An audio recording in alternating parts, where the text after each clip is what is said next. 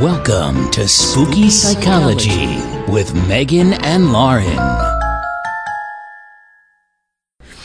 am hello, and welcome back to Spooky Psychology with Megan and Lauren. I am Megan, And I am Lauren, back at it. and welcome. How you guys doing? How you, Doing good? how you hanging out there? It's good, good to be back. Good to have you. Lauren, how have you been doing? Good, you know, just taking care of a human and myself and, you know, doing the things. Mm-hmm. How have you been? Good. Good stuff. Uh, fun fact: Lauren held a candlelight vigil for this, which was very sweet of her. Uh, I got to have part of my ear removed, uh, which was alarming. Not even part of my ear. I had to get a mole removed. And at the end of this, this dermatologist who was super sweet, and I had literally never met her before, just like gets in real close and is like, "Okay, so you might notice a slight chunk of your ear missing," mm-hmm. and I'm like, "What?" And then she just casually goes, You know, cartilage takes longer to heal. Didn't realize she was cutting out my cartilage until after, but it's a okay. Now it's a funny story, but we're almost healed. There we I go. can wear headphones again. It's very nice. It Very a nice. ridiculously challenging few weeks in my life, but I do not have skin cancer, so hey, we all good over here. That's great. Wear sunscreen, everyone. Everyone. And if you're as pale as me, wear lots of it. Oh my god. And put it on your ears. Don't forget your ears. Apparently, that's a big one. It's my public service announcement about the sun. I feel like this is helpful though. But yes, as you had mentioned, I let Megan know I was going to hold a candlelight vigil for the dead part of her ear that came off. R.I.P. R.I.P. to the chunk of your ear. Yes.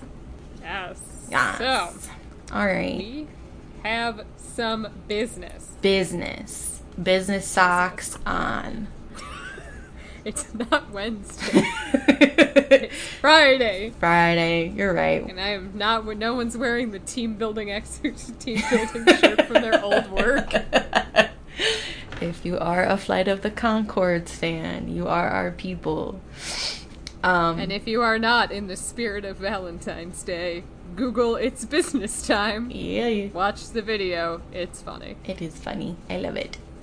Anywho's, um, so some some notes real quick. Um, so one kind of fun one is uh, we have a TikTok.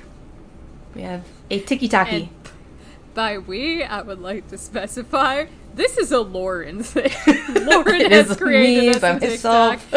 I am a blind partner offering offering feedback occasionally, but I'm not on the tik. Maybe one day we'll make a TikTok together the next Yeah. time we see each other. Or if you ever want to make one and I upload it for you, happy to do that. We'll see. I, ref- I I'm really anti TikTok. I love it for you, but I refuse to download it. So I know, I have mixed feelings about it, but my hope with this TikTok is that it will reach more folks and we will get more listeners because we're doing really well and we just want to keep it up this year.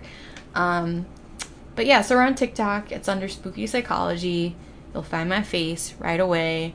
My Lauren's purple mohawk. face her beautiful hair. you know it was me. So there's a couple on there.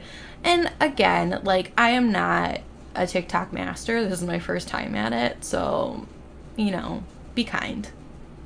Right, just uh, just like our audio at the beginning of this podcast, we're learning as we go here. Learning let's as we go. let's all be kind. Well, let's let's use that transition. I Um did it on purpose. Yes. So we had, you know, every so often we'll like look at reviews and see what you guys are, are thinking and saying. And we did get some uh, feedback that the audio was, I, I can't remember what it was verbatim, but essentially it was bad. Um, and here's here's the thing that we just want to say and clarify. So if you feel like the audio is bad currently and like current episodes like please let us know because we're wanting to know like how to improve that. But if you are referencing like the first episodes we ever did we just want you to know that we know. We know it's We really bad. Well aware. I do hope to one day be able to have the time to go back and re-edit all of our early episodes to fix the audio. I have not had the time to do that. I don't know if I ever. I would like to, but uh, Or know maybe we just bad. do like a re-intro episode. That's Mm-hmm. more crisp. just let's just redo our intro episode. That's just thirty seconds. Like we know the audio sucks. It gets better by this episode. We are so with sorry. please. We're just gonna reintroduce ourselves so you don't have to be put through that. Yes. Yeah, no, we we So- didn't know what we were doing. We had really shitty mics too at the time, and that's what that we, is. we did, and we didn't really. Yeah, we didn't know what we were doing. It took a long time. So if you're having current audio issues with our newer episode, feel free to comment. Please leave the episode number so we know what you're talking about because we have. I mean, our initial episodes still are getting like 50 to 100 downloads a month. So there a lot of people are starting from the beginning, which is wonderful. We're glad to have you. But it does get hard when we get comments that are feedback that's very non-specific because we don't really know what if it's something we still need to fix. Um, so if it is, please let us know. Um, Right, because we're we're genuinely trying to you know work with you guys and learn, and you know uh, don't feel like we're getting like offended or like upset about it. We're just like wanting more specific specificity. specificity. specificity. Um, that's what we're wanting, just so we can improve it for you guys and you can continue listening. Yes, and then I'll I'll go ahead and do because I have some other Patreon updates that I'm gonna throw out there. So I will take this next one. Sure. We got a message for our patrons. Hey guys, Hey, we y'all. love you. We're gonna start this out with love. We also just wanted to make a general comment. It is the new year. A lot of people may have gotten new cards given to them by their banks. We've had a lot of cards get declined lately. Um, so if you did get a new card and you want to continue giving to us, you may want to log on to your Patreon account and just see if you need to update that information. Of course, if you genuinely are struggling with money, please stop giving us money we're fine. We like the money, but like if you can't buy food or something, please stop attempting to give us money. Um, so just a general note to double check because we have the past like two or three months we've had a really significant increase in cards decline, which again is okay. Just wanted to let you guys know, and we didn't want to like personally attack people, Right, and like Messages weirdly like, message you like, "Hey, your card was declined." Like it, it just feels weird. Right. So just if you think it, just just check your Patreon account. Um, also, first ever patron exclusive mini-sode is up. It has been released. T- exclusive mini-sodes are available if you are a $5 and up patron. So the first episode is ju- they're just me, just like uh, Lauren's doing a bit more on the TikTok. I'm doing a bit more on the Patreon side of things. We both do. You bo- you add some stuff. I'm doing more of the exclusive content at this point in time. So we have an episode. It's about 25 minutes up right now, where I'm discussing new research on the dark triad personality traits, including a fascinating study on if Reddit trolls do or do not have the dark triad traits. What do you think? I think Feel yes. free to feel free to join our Patreon Oh. to find out for sure. uh-huh. it, it's more complicated than a yes or no. It's really interesting research. So feel free if you want exclusive content.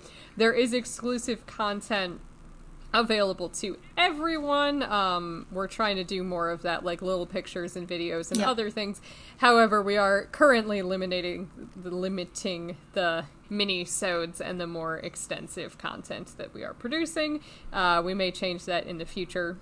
Um, but join our Patreon. We have lots and lots of interesting things going on on there. You get to vote on episode topics. You get to learn what topics are in advance. Give us feedback. Let us know what you want to know about those things. So, Yep. And then last time I think I was on there, we had been posting about um, figuring out a time to do a live episode. yes. Yes. Well, it, I wasn't thinking live episode, more of just like a live Q&A. Oh, live Q and A. Yeah. like a live q&a with our patrons um, so that is also that will be available to any and all patrons we do not have a set date yet we are working on it we did a brief survey on what weekend days are better and what time zone everyone is in because the last time we tried to do a live thing we really butchered the time Yep. zone thing and a lot of people did not show up that meant to so we're trying to make sure we pick a time that is cohesive for every time zone people may be in um, So yeah, if you're interested in that, be sure to join our Patreon. Uh, Patreon again, it is open to all of our patrons, regardless of how much they are contributing. It'll just be like a casual Zoom call with me and Lauren at some point on a weekend. We can just kind of talk. You can ask us whatever you want to. We may or may not answer all of your questions, but you know you can ask them. Right. Well, it'll just be cool to like put faces to names and and I'm sure it'll just you know you you hear us enough. I'm sure getting to interact with us somewhat face to face would be kind of fun. Might be interesting for you guys. Maybe you don't even know what we look like. Maybe you were shocked by Lauren's purple mohawk comments. Yeah, that that is Yeah. possible. You might be like, "Holy crap!" There's like some pictures of us on social media, not much. Though. Just a we don't post a lot of ourselves. Um, But we So, out yeah. here. we're we are real human beings who exist. Everyone, Mm-hmm. weird, isn't it? Tis. So today's episode, I have to say, Lauren, I don't know how you felt about uh, the research on this one. Led me in some weird places. Yep. Took a steep turn away from my where I thought we were heading. Yep. Um, and this is great. So Lauren had come up with the idea that we should do an episode on the Mandela effect, which is really interesting. And also, I had some great misconceptions about the history of this. Uh, so we basically ended up going a whole different direction after doing some research. And have we got some tea to spill, some shit to tell you guys? Fascinating stuff. Hot tea, sleepy time tea. we love. So, the Mandela effect refers to a situation in which a large group of people believes an event occurred that did not occur. So, this term was first coined in 2009 by Fiona Broome. Fiona Broome uh, was at she created a website and it, she was at a conference talking with other people about how she remembered former South African President Nelson Mandela dying in prison in the 1980s. However, he did not die in the 1980s. He died in 2013. So he was still alive at the time they were having this discussion. And she began to talk to other people. She learned that she wasn't alone. Others remembered seeing news coverage of his death as well as a speech by his widow. She was shocked that a large mass of people could remember the same identical event in such detail when it never happened.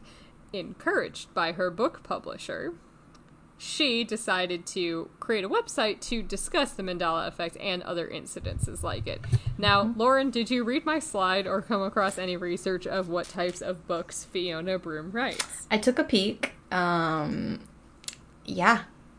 it reminds me of a, a So- person that we met in the past. It does remind me of a very unique person that we met, and I don't think we've done uh, anywhere near enough debriefing of that afternoon ever, and we've done quite a lot. Uh, it was the weirdest interview we've ever done in our entire life. It was. It went to places that I did not. I wasn't ready for. It was like, come in and talk about child's development, and we're like, For sure, we got this. Yeah. we got this. Yeah, and then the KGB was mentioned very quickly and JFK really went downhill. assassination. Yes, Yeah. yes. Um, he knows the truth, but he won't tell us. No. Which is just a huge letdown. It is a tease, I, I will say. Right. So, Fiona Broome, Miss Broome, is a paranormal researcher. So I'm gonna, I will go in, um, a bit now. So she is a self-proclaimed paranormal research- researcher. She mostly focuses on ghost hunting. And interestingly enough, she specifically believes that this effect is entirely explained by parallel universes.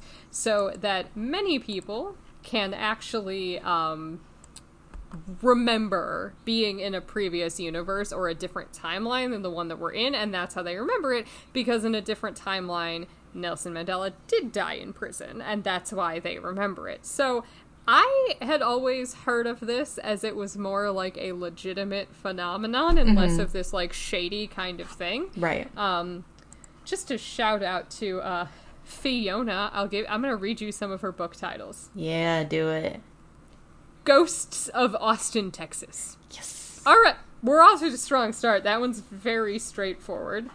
Uh, then we have ghost hunting in Tilton, New Hampshire. Okay, we're still we're still on track. We're still kicking vacationing. back in now we're at kicking back in Texas. oh, what's that one about? We're kicking back in Texas. This one's not about ghosts. It's just about cool trivia and weird places in Texas. All right. So that one's fine. Uh, she wrote a couple articles for it. There's weird, scary, and unusual. Uh, eerie stories, um, weird encounters, which is a weird U.S. book. Which is amo- she was among several noted ghost hunters who contributed to some of their favorite ghost stories about haunted locations. She's written many how-to guides about ghost hunting, uh, including Ghost Hunting in Haunted Cemeteries, My Ghost Hunting Journal. It's designed for your ghost hunting notes and important records. Is Your House Haunted Journal. Um, and then she has written over a dozen books on the Mandela effects themselves, but her books appear to just be 10,000 comments describing people's experiences Okay. with it. So I just like to point this out. I am not trying to say that it's not a real phenomenon. I had just always heard of it as it was like more of like a psychological thing that had been researched. Right. It's in like psych textbooks. Right. I was not expecting to get straight into ghost hunting. I did find the website is still up. If you guys want to check it out, we'll leave it in the comments if you want to read more into it. Um, but yeah, it went from psychology psych 101 textbook to ghost hunting way more quickly than I was expecting. Very Don't get me wrong. rapid. As you all know, if you listen to the cryptozoology episode, I actually love me some ghosts. So I do too. I I think I'm there are ghosts, but I think the way people go about finding them and all this business, I, I think it's a little ridiculous. The way people I go about it. do you believe ghosts are real? Yes.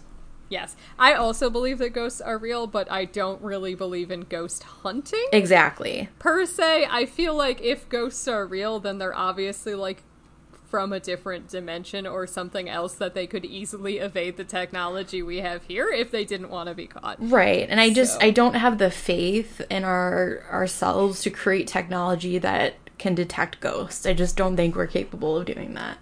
Agreed. I also like that we both think that ghosts are real, and we may have just lost a lot of anti-ghost listeners. They're like, "We just want the facts."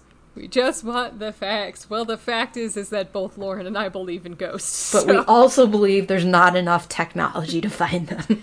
we can't find them. They come to us when they want to. Okay, so Lauren, why don't you roll into some some fun examples? Yeah, so in case like you don't know um, some of these more common examples related to the Mandela effect, I just wanted to run a few by you that might be a little mind blowing. Because I know for me, when I first kind of read about these, I, I was mind blown. I was like, wow, my whole life is a lie.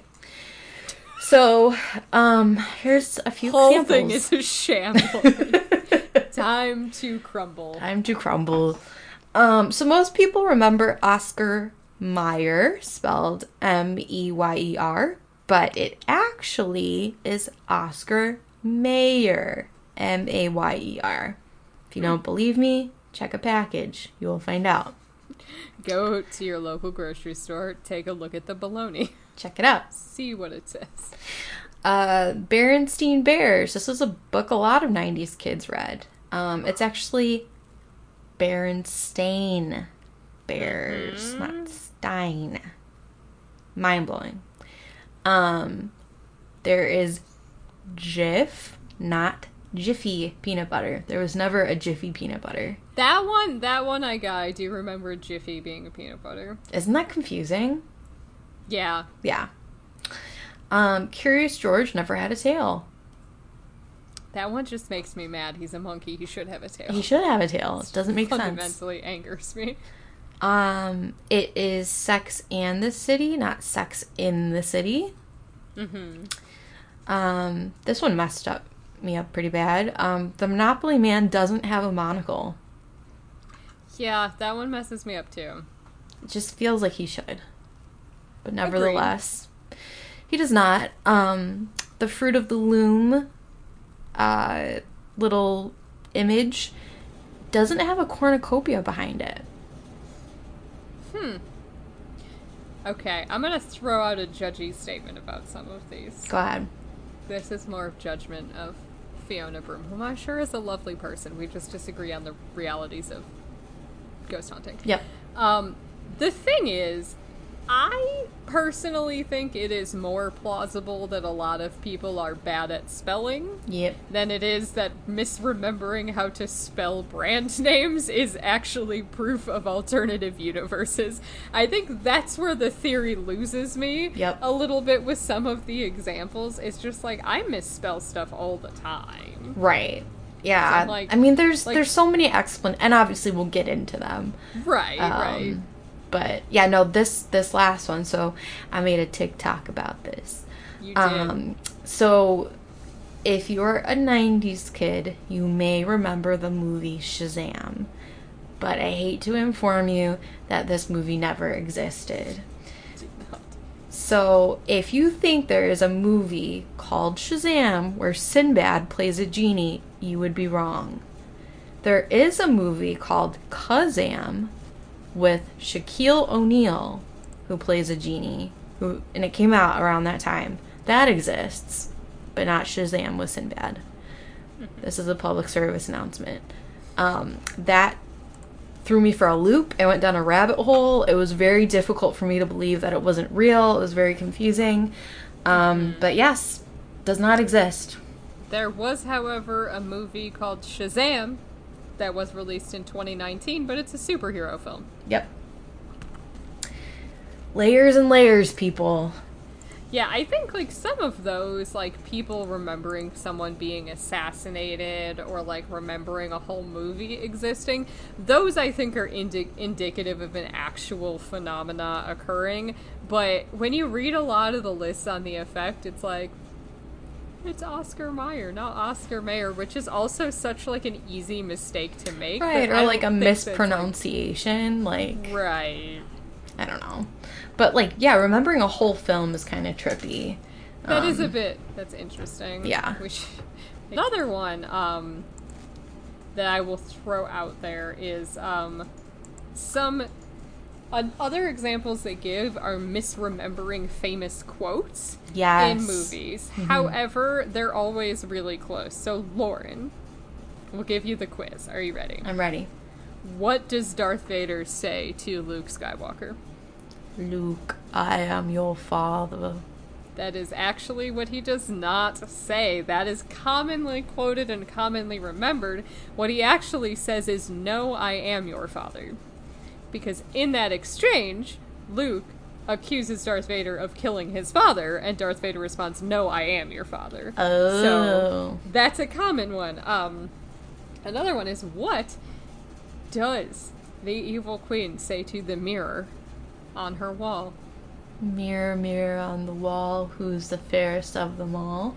Which is very, very close. The actual quote is magic mirror on the wall, who's the fairest of them all. She never says mirror, mirror. So those ones are really, really common, but again, they're so close to the actual quotes that it's pretty easy to see how it would get mixed up. Yep. Um, because I love this. I love this so much. Uh, there are zero studies done on the Mandela effect. There are no. I looked pretty hard. I couldn't I did find too. one. And I tried to get help from Spiff. Thank you, Uh-huh. Spiff. Um, Oh, and thank you, Spiff, for getting me that article. Yes. I already filmed the mini, minisode, but I do appreciate that you found it. So thank you, Spiff. Um, so Spiff found uh, like the only article I could find, but it ended up not even being like a full article. It was like the presentation of the idea of looking into Mandela effect with memes. But Yes. Yeah, the only ones that I could really find were related to the concept I'm about to introduce Yes, that same. mentioned it in the abstract, but not research on it itself. So, the danger in, as this Psychology Today article called it, pseudoscientific nonsense. ooh, So we got we're spilling the tea. That guy has some hot feelings about this. coming in Is that hot. People bestow credibility on the assertions because they are sometimes, in some ways, based on actual science. So, for example, quantum physicists have theorized that the potential existence of multiple universe based on math- mathematical models, but there's no evidence that that's actually the case. So there is some scientific indication that there very well could be multiple universes, there could be parallel universes, they could theoretically be connected. However, what this is saying is that people have somehow moved between multiple universes and have memories from things on an alternative timeline, which is kind of getting into like parallel universes, time travel paradoxes, Yeah. multiple timelines created. So, you know, it we don't know. But there are other things that we will talk about. But Lauren, you have some more things to say next. Uh, yes, I do. Um, so I don't know if anybody has watched the show on HBO called um, How to with John Wilson. Megan, have you seen it?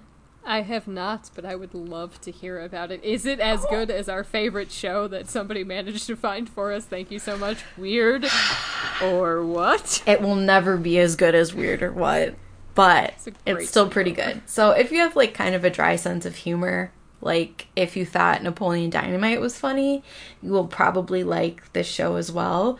So it's kind of like this awkward dude who's sort of like a Mr. Rogers in a way, where he talks about like different topics and he and he films all sorts of weird stuff around New York. Anyway, in the show, um, he has an episode and it's about memory.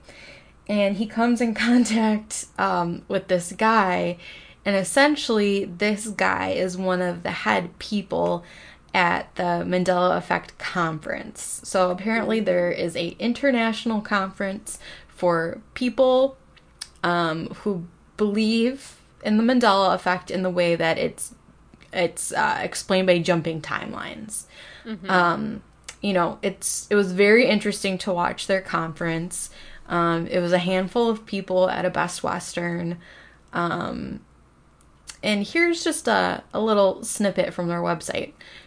At, at this time of humanity's potential great awakening, we, the International Mandela Effect Conference, unite in a mission to inspire, empower, and unify all curious observers. Through the evidence presented as the Mandela or quantum effect, we bring into this phenomenon's own enlightenment truths, which have proven themselves timeless in all religions, spiritual practices, and scientific findings. Together we go, together we grow. Hmm. So I feel like there's two things I want to point out here. Yep. One, anybody can start a conference for any reason. Just throwing that out there. Yep. You can rent out a room at the Best Western and start a conference about whatever you want to. And two, like, I know this stuff sounds so strange, and I just want to point out there have been lots of things that have been strange and controversial that have turned out to be true.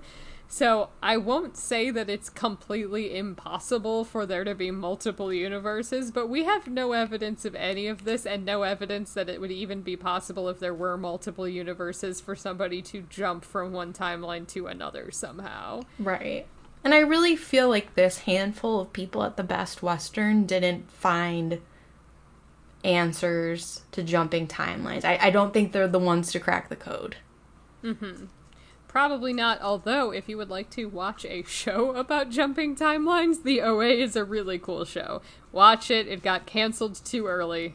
Or Quantum Leap. Quantum Leap, right? I have watched like one episode of that. It's so good. It's so good.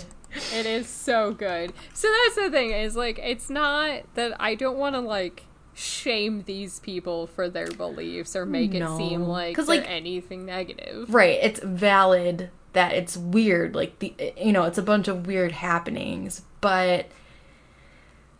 Is it weird Or or what? what? I think I think all I'm trying to say here is that if you're interested in going to the conference, it is held at a Best Western, and I think Idaho. Um, they are open to guests, and also we're gonna get into you know what might actually be going on here. Um, Some related but scientifically validated through research phenomena. yes, Yes. So. Okay, we're going to talk a bit about my good friend, the misinformation. effect. So, the misinformation effect refers to the tendency for post event information to interfere with the memory of the original event. Research has shown that the introduction of even relatively subtle information following event can have a dramatic effect on how people remember. So, there was a famous exper- experiment in which people were shown video footage of a traffic accident. After watching the clip, the participants were asked a number of questions about what they observed, much in the same way police officers, attorneys, accident insurance adjusters would ask what they found. One of the questions was how fast were the cars going when they hit each other? In other instances, they asked how fast were the cars going when they smashed into each other. What the researchers discovered was that using the word smashed instead of hit could change how the participants remembered the accident. A week later, the participants were asked a series of questions, including Did you see broken glass? Most of the pattern participants correctly answered no, but those who had been asked about the car smashed into were more likely to incorrectly remember broken glass than those who were asked about the car's hitting. So it really is substantiated by research that small things can change our memory of an event. Um, I will say, you know, kind of my own example of this is a couple years ago, I was driving back from my sister's baby shower from Ohio with a friend in the car, and we witnessed this really horrific accident. And it was minutes later, we gave, um, you know, some emergency care towards the person had actually been thrown out of their car in front of us. We, you know, were there for a while and we talked to the police. And myself and my friend both gave different accounts of how the accident happened. I was the one that was driving, he was in the passenger seat. I said that the car came around the driver's side and moved to the right. He said the car came around the passenger side and moved to the left in front of the car. So Yeah. I attribute that to entirely being we were both very fixated on where we were during the accident. The thing is, the main things of like the general order were exactly the same. Like they swerved, they hit this, they hit this other car, then this happened, then they were thrown from the car. But the specific details of how it happened, even 15 minutes later, were different. Right. And, you know, the main points are the same, but even then, things are different because people perceive things differently, different questions are. And this is actually why, going back to our satanic panic episode. And I think I want to say now that I'm thinking about it, didn't I pull you into um, my psychology class to talk about this with yeah, yes. forensic interviewing? Yes, to talk about the misinformation effect, leading questions in forensic interviewing, and why we have to be so careful. Yep. Because you can mislead someone, particularly young children. Now, I will give the caveat I did stumble upon some stuff during this research that I did not include because one, it could be an episode on itself, and two, it is the angriest I have ever been at a nonprofit organization in my entire life. Um, that people have used this to create organizations geared towards disproving children's accounts of sexual abuse Oh my god. um, particularly against their parents, and conclusively proving that they were led by therapists, which is a very real thing and can happen. Um, however, people will take this and people will consistently use the fact that children are kind of susceptible and can be misled to say that children are absolutely lying about abuse. There are cases where kids have, especially since um, if you would like to see how this works, if you haven't listened to our Satanic Panic episode, I read we read the transcript of one of the Yeah. interviews where the interviewer was literally saying, "Did this person rape you? Or are you are you too stupid to remember that?" That is like an actual thing they said to a child. The child didn't disclose anything. The child agreed with what the adult was saying and parroted some of it back. Leading questions are dangerous, and you do have to be really careful on this, but a difficulty in remembering certain aspects of an event absolutely does not mean it didn't happen. Exactly. And the misinformation effect it doesn't invalidate. In the example of me and my friend, it doesn't really matter which way the car came from. It mattered that somebody was thrown from their car and we're not sure if they survived or not, right? That's the important detail, right? If a kid can't remember, you know, defense attorneys will throw out the whole like, oh, they don't remember what shirt they were wearing or they've changed details like that. Those details are neither here nor there. That's the trauma itself is the actual thing. So It's nauseating. And I mean, like, and I'm, I'm positive you had to go to court um, to testify on behalf of clients before, but the stuff like the defense attorneys will do to, like, convince the judge that things didn't happen because, like, certain details don't line up that don't actually matter or just try to discredit you as, like, a witness in general. Like, it's unbelievable. It's really gross. Yes. Yes, I'm still getting called to court for forensic interviewing, so I will not be commenting on some of the stuff Of I've course, been asking yeah. because I don't want to get in legal trouble.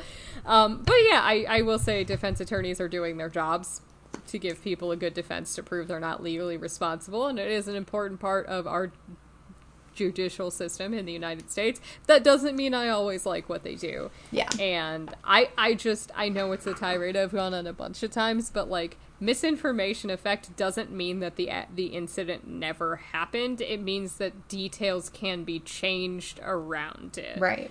Um, so some different explanations are that the original memory and misleading information get blended together. Um, so I think interesting things like if you think to, um, you know, Lauren, I know since you have a brother, there's probably childhood stuff that you and your brother remember differently, Yep. where like small details are the same. Um, Yep. I know in myself, uh, we had a neighbor who we were hanging out and his fingernails got painted pink, and his dad was very upset that his son's nails had been pink. Um, you know, for whatever reason. My mm-hmm. sister and I both remember being the one that painted his nails. Oh, weird. It could have been her, it could have been me. It's entirely possible that we both took turns. Yeah. Painting his nails, we could have each done one hand. Neither of us can actually pinpoint. It doesn't really change the story that much. I'm sure we were both there, and again, Right. we may have both done it. But it's like things like that, like childhood memories. You may have what you remember it, you may hear somebody else tell the same story, and you may end up with some blend of the two stories being it. Something in the middle. Um, Another possibility is that information overwrites the original memory of the event. So, new information completely overwrites it. Researchers have also suggested that misinformation is more recent in memory. It may be easier to retrieve than your original memory. Sure. So, you know, in other cases, the pertinent data from the original event may never have been encoded in memory in the first place, so when the misleading information is presented, it's incorporated into the mental narrative to fill the gap. So you may have gaps in your memory, and if you hear something else and it makes sense, you may incorporate that into your own memory. Yep. Um, I think the thing with a lot of these misinformation type things that we also have to remember is the easiest way to prove if a memory is accurate is by asking everyone who was there. Or you know if there's video recordings if there's other evidence that it did happen. Right. um, which a lot of times there is. And that's kind of where the Mandela effect separates from other types of misinformation is because in a lot of misinformation it's slight things changing over time um, versus in this, it's things that concretely we have tons of evidence absolutely never did happen that people do remember. Um, so things that contribute to the misinformation effect are discussing of the event with other witnesses. So the more people you talk to, the more again everybody has their own perspective, and everybody focuses on different things during an event. and that's Um, why in trials, why they're not allowed to talk to each other, right? The jury. Well, uh, yeah, and you're also not um, like the jury's limited to what they can talk about and who they can talk to, but witnesses are not allowed to speak to Right. each other. So, like, you're not allowed to speak to each other, and if you are being called as a witness, you're not allowed to watch the trial. You can't see anything else that someone else says. Um, That makes sense. which the thing is, I actually say I have, in terms of testifying, I have the easiest job with combating misinformation effect because all of my interviews were recorded from start to finish. So we Yeah. watched the recording, so like I really don't have to Recall, remember exactly yeah. what was said or anything. It's just like this is the interview I did in its entirety. And I can validate that that is me. I was there. we can watch it. We don't need to question what was said because we can watch it. Um, news reports. Actually, watching news reports about events that you witnessed may make it more likely for you to remember incorrect information, particularly if something reported on the news is wrong. We've all seen the news have to put corrections out afterwards. Sometimes it's incorrect, and if you were there or you've seen a lot of news reports, you may misremember things. Um, repeated exposure to misinformation, which is, I think, Lauren has done some research on this. I um, which. I was starting to go there, and then I saw you were going there, and I was like, all right, we good. Someone's covering it. uh, the lovely internet has really done a lot to repeatedly expose people to misinformation. You're no longer waiting till 7 o'clock for the news to roll on that once a day that it did. You can see everything all the time. And just like anybody can start a conference, anybody can say whatever they want on the internet. That's why we always tell people to exercise caution and not just assume everything is correct. Um, because you don't know, and the more exposure, the more likely you are to misremember things. And time. If misleading information is presented time after the original memory, it's more likely to get mixed up. Um, so I also read this is just really interesting a study that they did in a psychology classroom where they had students test the misinformation effect. So again, they did the short video of the car wreck. So as a redo, they did 82 students from four sections of intro to psychology because intro psych students are a plethora of research subjects at every university The Perfect guinea pigs. the perfect guinea pigs because Psych 101 teachers will usually give you extra credit if you volunteered for psychological studies being run at the university. That's why this happens. do. And I loved that extra credit. I did too. I was like, also, I'm very interested in being part of a study. This is exciting. Right, it was kind of fun. So a lot of people have done different studies, and a lot of times it's just like taking a survey. It's really not anything too intense. It depends on what it is. Um, so they were shown a short video of a car wreck. They were asked either leading or non-leading questions about the video tips. They were asked to rate how reliable they believed their memories to be. They were statistically analyzed. Blah blah blah. So the results: the students who received the leading questions were more heavily influenced by the misinformation presented in several questions they received compared to the non-leading group. The leading group estimated the SUV was traveling at a higher speed and recalled more additional cars. Most students in both groups correctly recalled that there were no bystanders. Um, okay, there are no bystanders. Only two students in the non leading group and four students in the leading group erroneously remembered seeing people standing by the side of the road. Okay. The item, Did you see the truck in the scene, was given to both groups. A significant difference was found with students with the leading question group more likely to recall the truck which was actually in the video. Hmm. That's interesting. That Both is. groups rated their memories of the events as somewhat accurate, and there were no differences between the groups regarding the confidence that they were accurate. So, again, students who were asked leading questions are more likely to misremember things. That is why we have to be very careful to not lead people in criminal or witness investigations and just let them say what they saw. Ask neutral follow up questions. That's why in interviewing, very important, you do not just uh, interrogate. Interviews of victims and witnesses are not interrogations, nor should they be. Exactly. This is somewhat unrelated, but you know, anytime we go over psych articles, I always have like flashbacks of when we were in the psych lab together. Mm-hmm. Because the way the meetings were, like we had like a psych meeting once a week, and we would have to prepare like explaining like a psych article to the entire room. And Uh-huh. often I would forget about it until like the day of and have like 15 minutes to like digest like this whole like lit review and be able to like spit it out in a way that was like understandable. So now it's so easy to like read articles because of that. So in a weird way I'm grateful. It scared us into it. Yeah, because you. We'd get sent them every week, and you'd have to read them and be able to answer questions if you were called on. Yep. It was very intense. Also, Lauren, let me ask you the intense question. Okay, first of all, I would like to point out that Lauren and I often sat together outside of the meeting, frantically reading through the research. that's right. We both did that. and it bonded us. That research lab is where we met. Uh, did you ever read an article in its entirety? Never. Never. Never. Have you? Me neither. I don't know if I have ever read any psychological article in its entirety. Yeah, I mean, the only one I can honestly say that I have was my own thesis, and it's because I mm-hmm. had to. It's because you wrote it Yeah. and edited it. Yeah, I don't. And I didn't have to do a thesis, so Oh, that's right. I did an honors thesis for undergrad. That one I read, but that was a lit review, so I read a lot of studies for that. But even then, I don't know if how many, if any. I Right. There there's a few key parts that you can, you know, skim over and then you pretty much get the gist of it. Maybe we should do an episode on how to pass your Psych 101 class without really trying. Right? Like how to skim a psych article and make sure that you don't miss anything. how to do it properly, what to look for. Uh, we'll do like a little stats 101.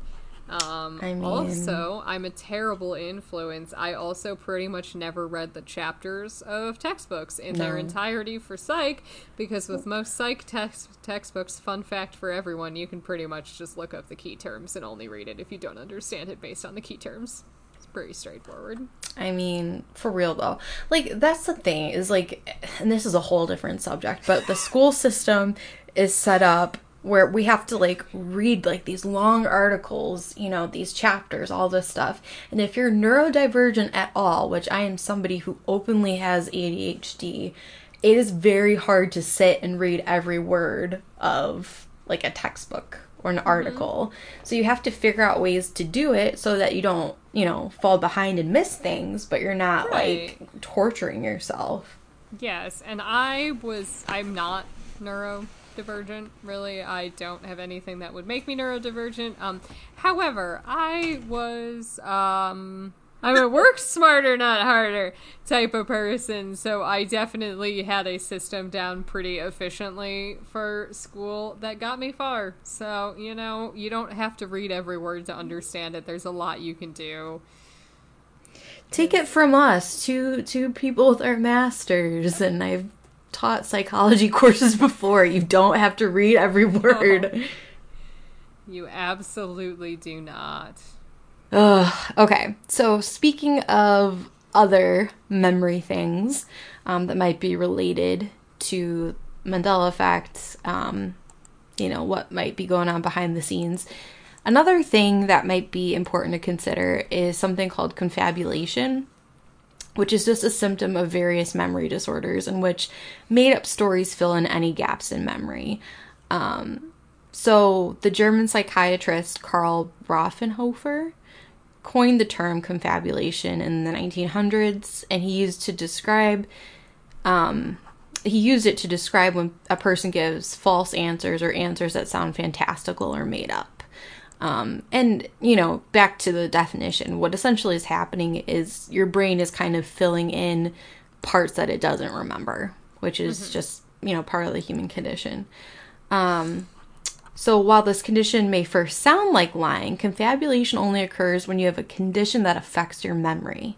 So this is why confabulation is often described as honestly lying because you don't realize that you're lying or you don't realize that you're not sharing truthful information. Well, and actually, though, I will say, um, is there research on confabulation amongst people with ADHD? I'm sure there is. That would be a good thing to look into. Because, all right, the memory gaps, a lot of times, like, I know kids with ADHD will answer questions really, really quickly mm-hmm. if they don't actually remember. And it's usually, right, it's not intentional lying. It's usually just, like, on the basis of their normal routine, they are estimating that this is what happened. Right. when they may or may not actually remember. And I don't I don't know if ADHD is like the type of I mean it's not really a memory disorder, but it does have such a strong like inattentive memory focus Exactly. that I wasn't sure if it would qualify or not. yeah, no, that's I I think you're probably right. I mean, I would imagine. Um I I'll just look into it collect though. people with ADHD at this point. Lauren, you're first. Lauren. Um, another thing that's important to consider is something called priming, another Psych 101 thing. Priming is a phenomenon which exposure to one stimulus influences how a person responds to a subsequent related stimulus. These stimuli are often conceptually related words or images. Priming tends to affect um, thoughts, and they are based on an activation of concepts and relationships between them that are stored in a person's long term memory. These associations, so for example, between a cat and a dog, are learned over time and tapped into when priming occurs. Um, so, one of the examples I had shared before related to the Mandela effect um, that's brought up often is the Curious George one, where it's like, oh, Curious George doesn't have a tail. Well, with priming, if you consider priming, you know, most monkeys have a tail. So it makes mm-hmm. sense why your brain would fill that in. Yeah. So yeah, it's because your brain just like groups things together. It's like, of course he has a tail. Monkeys have mm. tails. Monkeys have tails. Curious George obviously would have a tail. Yep. So yeah, just just some things to think about. Um, so, yes, so I'm going to get into some research, and I found a gorgeous article. I'm so glad. I had a similar article, but I think yours was better. So well, what's I'm... crazy is you had brought up Elizabeth Loftus before, and she's uh-huh. one of the uh-huh. co authors. We are just Loftus fans. We are today. big Loftus fans. What up, Loftus? Exactly. Are you listening? If so, message us. That would just be weird. I We'd would love, love it. All right. So, um, the title of this article was Pandemics and Infodemics Research on the Effects of Misinformation on Memory by Elizabeth Loftus and Rachel Lee Greenspan. All right. So, during global pandemics, like COVID 19, people are likely exposed to heightened quantities of misinformation as they search for and are exposed to copious amounts of information about the disease and its effects. So, in the media environment, with an abundance of both accurate and inaccurate information, this tends to be called an infodemic. So, this article goes over the consequences to exposure of misinformation during the pandemic and, and why that actually can be dangerous to be exposed to misinformation. Um, particularly, and I thought this was super interesting, particularly in the domain of health related behavior, a great deal of information seeking occurs online. So, a lot of people are using the internet as their main source. Mm-hmm. Um, in 2012, over 70% of Americans reported searching for health information online, making it one of the most popular online activities behind checking email. I would also just like briefly, as a therapist, like to slide in, stop doing that. Please. It's always bad because every time I know with my like mole removal, I kept googling skin yep. cancer stuff. It's terrible, right? Because like you Google anything, and it's just like if you're, you know, it's just like well, you're either totally fine or dying within the next seven minutes. I know. I know. So like anytime I get like blood work done, I'm like, "Oh, what does this mean?" I like look I look it up and inevitably leads to like cancer and I'm just like, "Why is this always happening?" And then they're like, "Actually, you're fine. You don't know what you're looking at." And then you get like the doctor's interpretation email later that it's like, "This is like this because of this." And you're like, "Oh." You're like, "Oh." Okay. Cool, cool, cool, That's why you get paid the big bucks. I get it. Just, just had a panic attack for no reason. Great. Good Fun. Stuff. I like to keep things spicy. All right. Um, another thing that is important that I found in this article was that nearly two thirds of Americans report that fake news, quote unquote, or misinformation has left them confused about basic facts. Hmm. That is a huge problem. yes. We cannot come to an agreement about what basic facts are because of misinformation. Ugh. All right, so the internet was supposed to make us smarter. Yeah, something went horribly wrong. Can we maybe go to a different timeline where that actually happens? Yes, let's let's shift to that there? timeline. Oh, quantum leap. All right. Cognitive scientists have been studying the effects of misinformation on memory for nearly half a century. Okay, guys, keep this in mind. This and is so, not new. This is not new. So, we're studying how exposure to it can affect a person's memory for a previously witnessed event. So, in an ever growing body of cognitive research on misinformation, it shows what happens when people experience this experience some event and are later exposed to misleading information about that event. In a typical study of this kind, misinformation of misinformation, people see an event, a simulated crime or accident like Megan was describing, and then are deliberately exposed to misinformation about what they saw. Sometime after that, they are tested to their event memory, and many people will incorporate elements from the misleading material into their memory for the original event.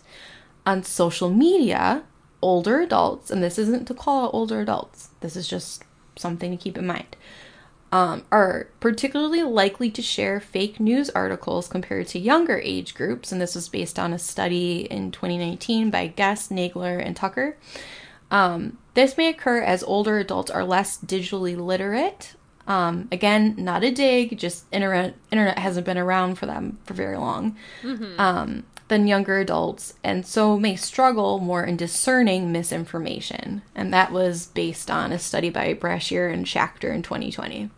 Right, and I have seen that with my own family members. Same. Like I've had to step in and correct certain things. Like that's just a meme. That's a joke. That's not actually true. That didn't really happen. And they're like, oh, okay. Right. Like somebody created this. Mm-hmm. This isn't based on an actual thing. Yeah. Um so yeah so uh, and so those folks studied that piece kind of exploring why older adults might have that tendency um, the social climate in which older adults use social media also differs from other groups older adults often use social media for socialization rather than information gathering and so information accuracy may not be a salient goal mm-hmm. and that was um, founded in that same study by brashier and schacter in 2020 nice.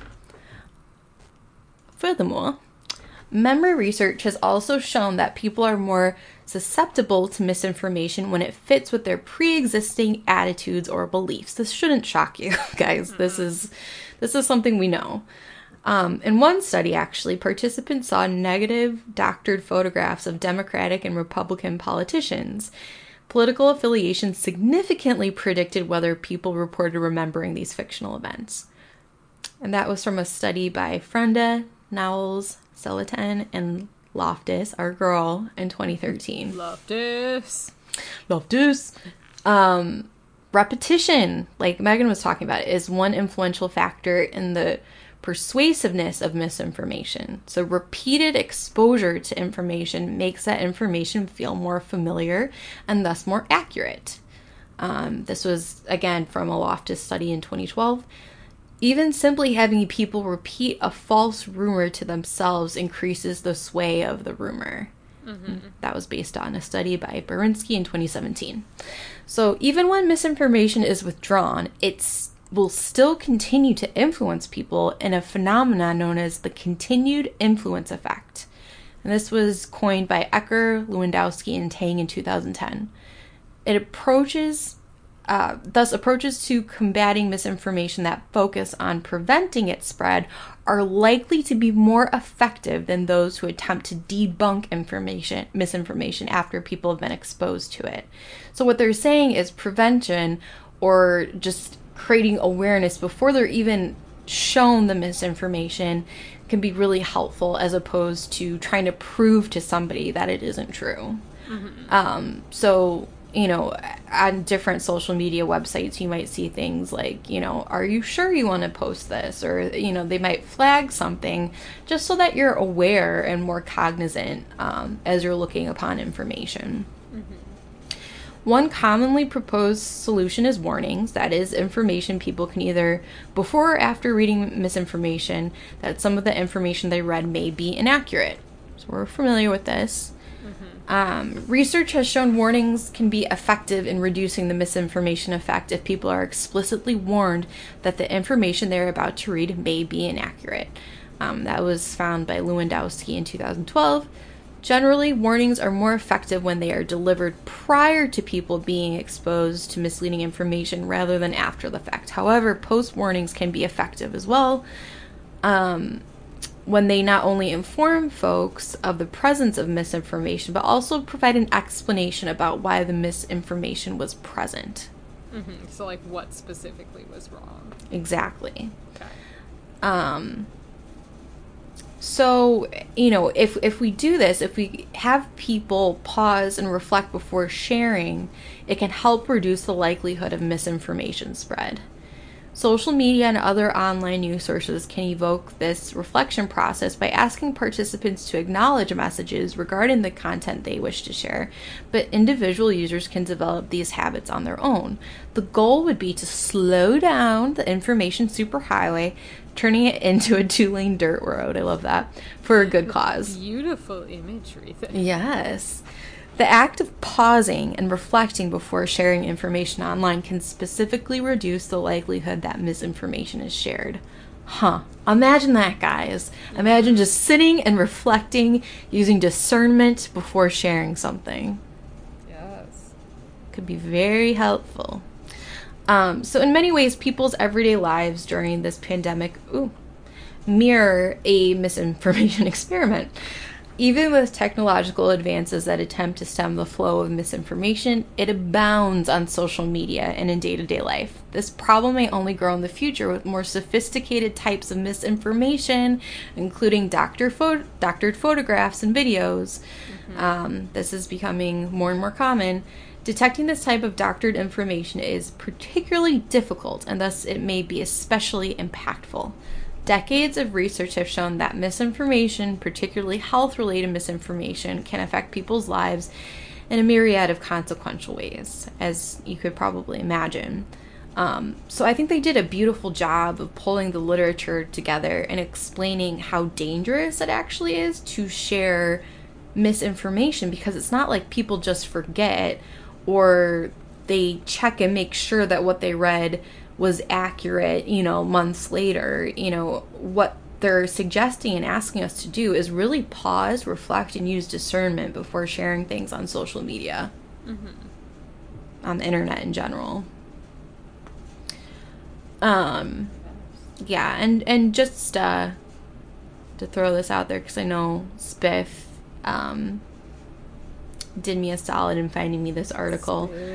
I wanted to share this fun fact. The term memes was first coined by English ethologist Dr. Richard Dawkins, who during the open Q&A session at Oxford Union in on the 18th of February in 2014 explained that a meme is a unit of cultural inheritance. It is everything that behaves like a gene in human culture. Very nice.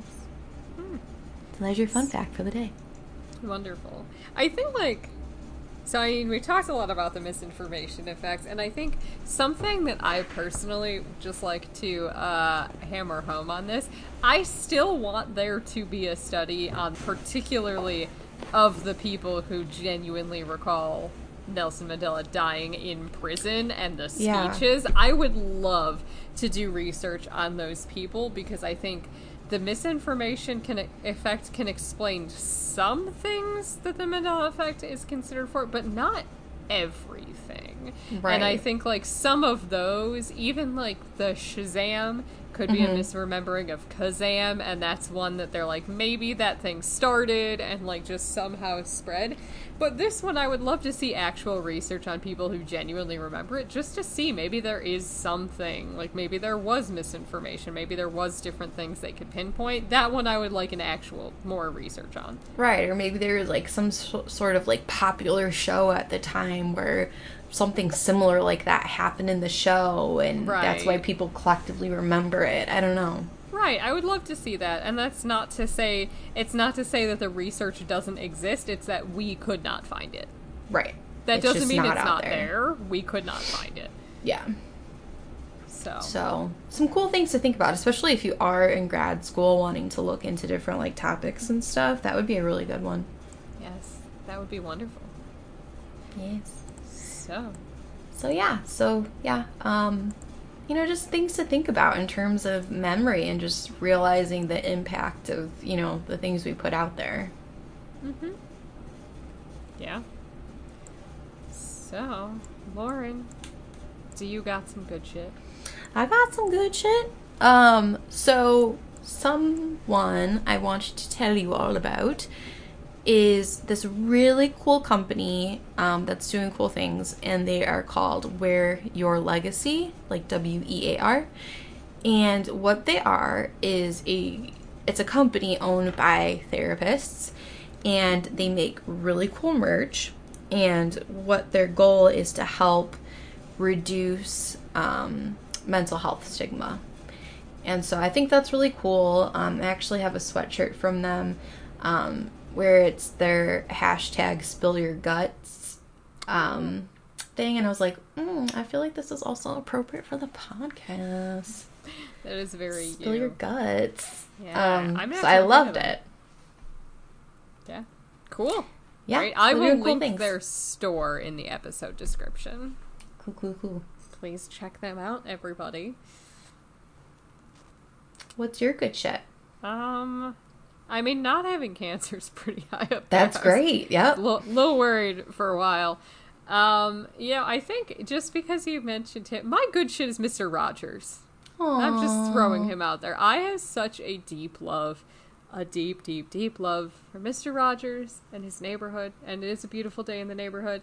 And uh, I encourage people to watch Mr. Rogers because it is full of childhood warm, fuzzy feelings and like appropriate emotional expression and like open space for your feelings.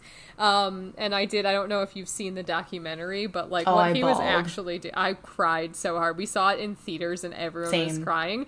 It really I was like think- hyperventilating, crying. I know. And he was just a wonderful person who did really good work with child development and with making television developmentally appropriate. And I still love it so much. So my good shit is. Mr. Rogers. Fred Rogers. I love he's, He's like we didn't we don't deserve him. He's wonderful. We definitely did not deserve him. But I love him. I miss him. R.I.P. Rest in peace, Mr. Rogers. We miss There you every a- day. There is a current show called um, Daniel, Daniel Tiger. Tiger. Daniel Tiger's neighborhood. Yeah. I have lots of nieces and nephews. I am familiar with Daniel Tiger's Oh, okay. neighborhood. I have watched so. I was like, As- ooh, I can show this to Benny. This isn't a real person, but shout out to Miss Frizzle, Oh, Miss Frizzle. the teacher we all deserve. Miss Frizzle was delightful. You know, during my stint of teaching, I was like, I really want to embody Miss Frizz- embody Miss Frizzle energy. It's important. That was the goal. It is. So Anything else for this episode? I don't think so. Thanks for stopping by and getting spooky. Yeah, thanks, guys.